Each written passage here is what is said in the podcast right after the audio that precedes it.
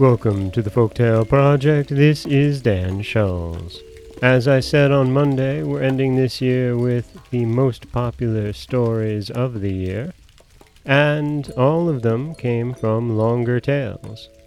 Monday's story came from Hans Christian Andersen's The Snow Queen, and today's tale is Far Away and Long Ago, a Norse legend. Once there was another sun and another moon, a different sun and a different moon from the ones we see now. Sol was the name of that sun, and Mani was the name of that moon. But always behind Sol and Mani wolves went, a wolf behind each. The wolves caught on them at last, and they devoured Sol and Mani. And then the world was in darkness and cold. In those times the gods lived, Odin and Thor, Hodur and Baldur, Tyr and Heimdall, Vidar and Vali, as well as Loki, the doer of good and the doer of evil. And the beautiful goddesses were living then Frigga, Freya, Nanna, Iduna, and Sif.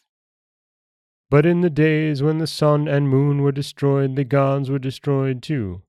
All the gods except Baldur, who had died before that time, Vidar and Vali, the sons of Odin, and Modi and Magni, the sons of Thor. At that time, too, there were men and women in the world. But before the sun and the moon were devoured, and before the gods were destroyed, terrible things happened in the world. Snow fell on the four corners of the earth and kept on falling for three seasons. Winds came and blew everything away, and the people of the world who had lived on in spite of the snow and the cold and the winds fought each other brother killing brother until all the people were destroyed.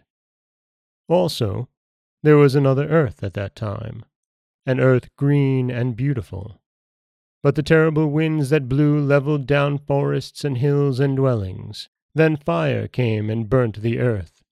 There was darkness, for the sun and the moon were devoured. The gods had met with their doom, and the time in which all these things happened was called Ragnarok the twilight of the gods. Then a new sun and a new moon appeared and went travelling through the heavens. They were more lovely than Sol and Mani, and no wolves followed behind them in chase. The earth became green and beautiful again, and in a deep forest that the fire had not burnt, a woman and a man wakened up. They had been hidden there by Odin and left to sleep during Ragnarok, the twilight of the gods.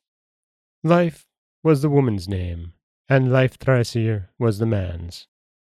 They moved through the world, and their children and their children's children made people for the new earth. And of the gods were left Vidar and Vali, the sons of Odin, and Modi and Magni, the sons of Thor. On the new earth Vidar and Vali found tablets that the older gods had written on, and had left there for them, tablets telling of all that had happened before Ragnarok, the twilight of the gods.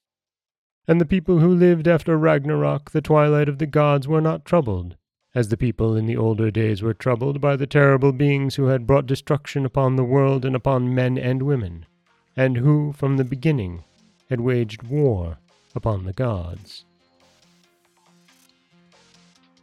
And that is far away and long ago, where we set our stage for the stories of the children of Odin I love this setting. It introduces us to some very familiar names, brings about the description of Ragnarok, and then the period afterwards, where the two last humans were left and awakened and went out and repopulated the earth. It's such a great setting, and you can't wait, can we, for Wednesday's story, The Building of the Wall.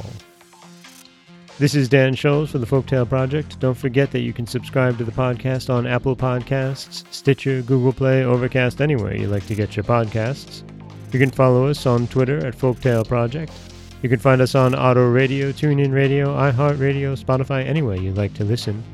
And you can always head over to folktaleproject.com where you'll find a new story waiting for you every Monday, Wednesday, and Friday. As always, Thank you so much for listening.